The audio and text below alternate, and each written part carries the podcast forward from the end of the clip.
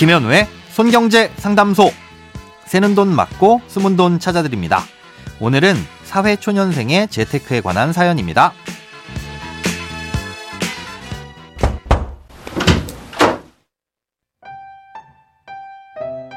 안녕하세요. 매일 출퇴근길에 손경제 유니버스를 듣고 있는 팬입니다. 이번에 97년생 막내 처제가 대기업에 입사했습니다. 처제로선 처음 받는 월급이고 혼자 떨어져 살아야 해서 형부인 제가 마치 아빠처럼 걱정도 되고 그러네요.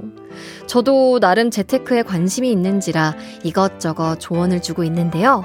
일단 보험 가입과 주택청약 종합저축 가입, 청년 도약 계좌 가입 정도까지는 알려줬습니다. 처제의 성향은 안정형이에요. 그래서 주식이나 원금 손실을 동반한 투자는 약간 두려움을 갖고 있는 것 같아요. 처제가 아직 사회 초년생이라 목돈을 만들 때까지는 안정적으로 돈을 모았으면 하는 바람입니다. 사회 초년생을 위한 재테크와 돈 모으기 방법을 알려주셨으면 합니다. 처제분께서 든든한 형부를 두셨네요. 네, 상황은 모두 제각각 다르지만 사회초년생들이 돈 관리를 할 때 일반적으로 신경 써야 할 내용을 정리해 보자면 크게 네 가지로 요약할 수 있을 것 같습니다. 어, 첫 번째는 금융상품 가입입니다. 예, 먼저 가입하면 좋을 상품들인데요. 사연자님이 처제분께 알려주신 대로 보험, 주택청약 종합저축, 뭐 청년 관련 저축 상품들이 대표적입니다. 아, 이런 상품들은 가입 기간이 길수록 유리하거나 음, 일찍 가입하면 유리한 조건으로 가입할 수 있는 상품들이라 돈을 벌기 시작하면 바로 가입을 해두는 게 좋습니다. 아, 이 밖에도 가입하면 좋은 상품들을 꼽아보자면 음, 수시로 꺼냈을 비상금을 넣어둘 용도로 쓰는 CMA 통장과 비과세 만능 통장이라고 불리는 ISA 정도가 있겠습니다. 이 ISA는 당장에 쓰진 않더라도 만들어두면 매년 납입 한도가 늘어나니까 일단은 가입해서 납입할 수 있는 한도를 미리 확보해 놓는 것도 좋겠죠. 예, 반대로 가입을 지양하거나 주의할 필요가 있는 상품들도 있는데요. 예, 대표적으로 사망보험금 위주로 설계된 종신보험이라든가 마이너스 통장 개설 같은 것들은 꼭 필요한 상황이 아니라면 가급적 피하는 것이 좋습니다.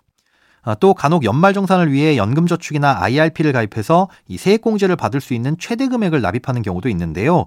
예, 중도에 해지하면 손해가 크기 때문에 초기엔 5만 원에서 10만 원 정도로 전체 저축액의 10%를 넘지 않는 수준에서 꾸준히 이어나가는 걸 추천드립니다.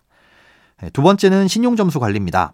음, 신용점수는 대출을 받을 때나 쓰이는 거지만 높은 점수를 달성하려면 오랜 시간이 걸리기 때문에 당장 대출을 받을 일이 없더라도 미리미리 잘 관리를 해두는 게 중요합니다. 예, 대출금이나 신용카드 대금을 연체하지 말아야 하는 건 기본이고요. 점수를 올리기 위해선 신용카드를 만들어서 월 10만원에서 30만원 정도의 소액을 꾸준하게 사용하는 게 좋습니다. 주로 교통비나 통신요금처럼 매월 고정적인 지출들은 이런 신용카드로 결제하면 좋겠죠. 세 번째는 종잣돈 모으기입니다. 사회초년생이라면 소액이라도 단기간 내에 목돈을 모으는 것이 중요합니다. 종잣돈이 있어야 선택지가 다양해질 수 있으니까 그 자체로도 중요하지만 만기까지 저축을 유지하고 목돈을 만들었을 때 성취감을 느껴보는 것도 중요합니다. 1년에서 아, 3년 정도의 짧은 기간 동안 종잣돈을 모을 때는 개인의 투자 성향과 상관없이 안전한 적금을 이용하는 걸 추천드립니다. 아, 이때 한 달에 10만 원, 뭐 50만 원, 이렇게 월 저축액을 먼저 정하고 저축하는 것도 나쁠 건 없지만, 거꾸로 목표 금액을 먼저 정해놓고 그에 맞는 금액을 저축하는 것도 좋습니다. 아, 예를 들어 1년에 1000만 원을 모은다는 목표를 먼저 정하고 여기에 맞춰서 한 달에 약 83만 원의 적금을 가입하는 식인 거죠.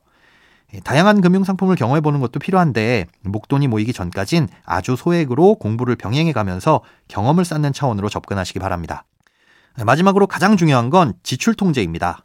예, 월세나 공과금, 교통비와 통신비 같은 고정적인 지출은 파악만 해 두시고요. 어, 용돈이나 여가, 문화생활비처럼 아낄 수 있는 항목들에 대해선 한 달 예산을 정해놓고 그 예산 안에서만 지출하는 연습이 필요합니다.